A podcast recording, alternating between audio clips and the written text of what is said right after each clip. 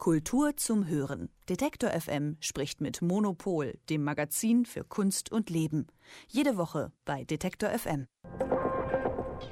Weg mit dem Namen des amerikanischen Architekten Philip Johnson. Er soll unter anderem nicht mehr im Museum of Modern Art erscheinen. Das fordern mehr als 30 Künstler und Künstlerinnen, Architekten, Architektinnen und Akademiker, Akademikerinnen. Elke Buhr, Chefredakteurin von Monopol. Guten Morgen. Guten Morgen. Erstmal zu Philip Johnson. Was hat er konkret erreicht? Wofür steht er?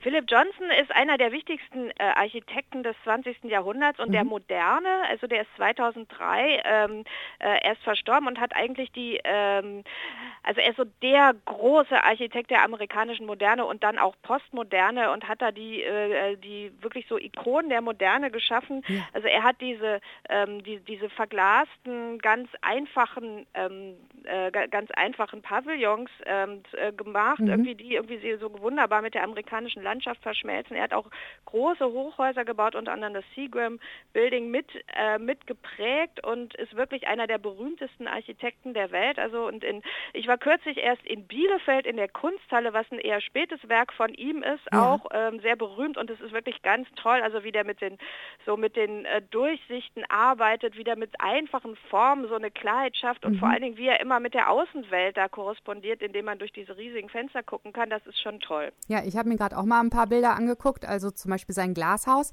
Ich stehe eigentlich so total auf bröckelige Altbauten, aber das ist wirklich fantastisch, was er macht, so im Einklang auch mit der Umgebung. Ne? Ähm ja, wobei man auch sagen muss, dass er äh, sich auch nicht zurückgehalten hat und am Ende seines Lebens unter anderem für Donald Trump den größten Kitsch produziert. Oh, oh. also Philip Johnson war ein, also es ist wirklich eine interessante Biografie ja. auch, weil er hat von sich selber gesagt, ich bin eine Hure, also der, uh. äh, ich, ich arbeite für alle. Ähm, also der war schon äh, moralisch nicht so gefestigt, wie man sich das vielleicht wünscht. Also dem mhm. ging es mhm. einfach darum zu bauen und dafür Geld zu kriegen und irgendwie in der Society unterwegs zu sein. Also das muss man da dazu auch sagen. Ah, da fällt mir ein, bei Donald Trump und Ivanka und so, die haben sich, glaube ich, ähm, mal in einem Hotel oder was das gewesen ist, von innen alles so super kitschig einrichten lassen in Gold, so pompös. Ja, ja genau. Und da das ist natürlich passt natürlich eigentlich überhaupt nicht zu dem Stil, für den Philip Johnson berühmt ja. wurde. Aber auch das, äh, auch damit ist er irgendwie klargekommen. Hauptsache, mhm. es war gut bezahlt.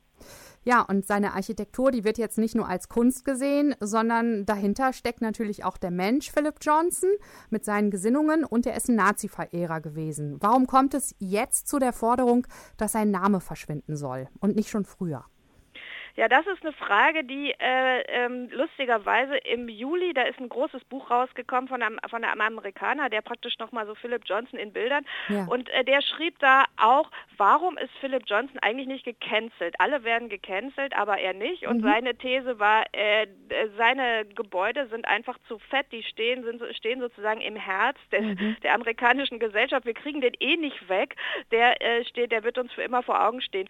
Und äh, jetzt ist es aber so, dass es ähm, ähm, also es ist ja einfach so, dass, es, dass die Bewegung auch immer stärker wird, zu sagen, okay, äh, wen verehren wir eigentlich, an wen, äh, ja. Äh, äh, wessen Namen hängen an, an, unseren Museen und da ist jetzt Philip Johnson offensichtlich einfach mal dran gewesen. Das war jetzt auch im Kontext einer Ausstellung, die im MoMA geplant ist, mhm. im kommenden Jahr, ähm, die sich mit äh, Architektur von Afroamerikanern und Afrikanern in der Diaspora beschäftigt und das war nämlich halt auch ein Punkt. Also Philip Johnson ähm, hat über Jahrzehnte dem äh, äh, Department for Architecture und Design am MoMA vorgestanden mhm. und hat in dieser, ganz, in dieser ganzen Zeit ist halt nicht einmal ein Designstück oder auch ein architektonisches Modell von einem äh, Schwarzen da angekauft worden und ja. in die Sammlung gekommen. Und das ist halt, ähm, und das MoMA fängt halt jetzt ein bisschen spät an zu gucken, okay, äh, sind eigentlich alle Designer weiß? Nein, sind sie nicht. Mhm. Ähm, können wir vielleicht unsere Sammlung auch im Designbereich ein bisschen äh, diverser machen? Und mhm. im Kontext dessen, glaube ich, ist, das hier, ist es jetzt auch zu diesem Brief gekommen, der auch in der Ausstellung im Februar nächsten Jahres ausgestellt werden soll. Ah, okay.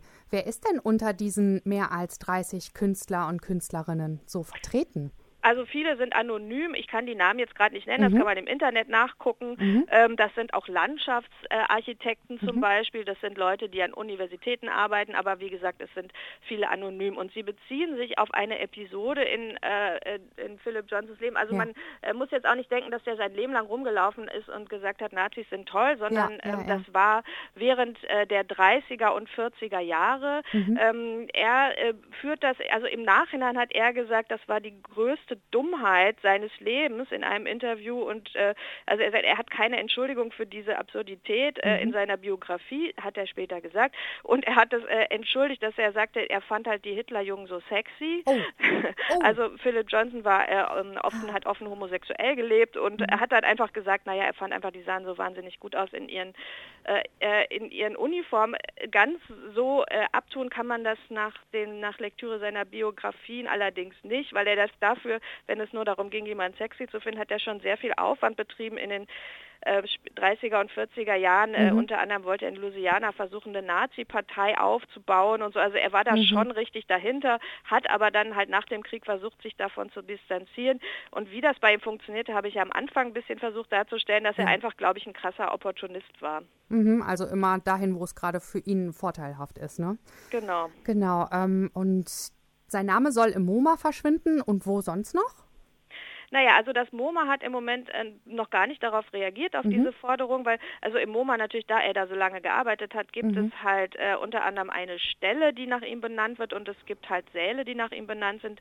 Ähm, das MoMA hat noch nicht reagiert, aber äh, die Harvard-Universität, wo er äh, auch studiert hat, die hat jetzt schon gesagt, dass sie ein Haus, was nach ihm benannt ist und was er selber entworfen hat, das soll jetzt nicht mehr das Philip Johnson Haus sein, also so ja. ein Gebäude, sondern das wird jetzt einfach nach seiner Adresse umbenannt. Also da gibt es schon eine erste Reaktion. Mhm.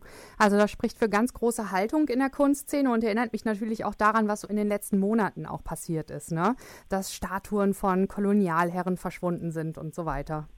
Ja, interessanterweise äh, die, äh, die Unterzeichner des offenen Briefes fordern jetzt auch gar nicht, dass man alles abreißen soll, was mhm. Johnson gebaut hat. Das wäre ja auch völlig absurd. Sie ja, sagen ja. auch, er ist Teil der Architekturgeschichte. Mhm. Wir wollen ihn studieren, wir wollen über, also seine Architektur natürlich rezipieren, aber wir sollten ihn nicht verehren. Und mhm. das ist, glaube ich, ein entscheidender Unterschied. Das ist halt auch nicht äh, canceln im Sinne von, wir streichen den aus unserer Geschichte, sondern mhm. äh, vielleicht haben wir jetzt keine Lust mehr, äh, selber in Sälen auszustellen, die nach ihm benannt sind. Also ich glaube, darum geht es eher. Ja.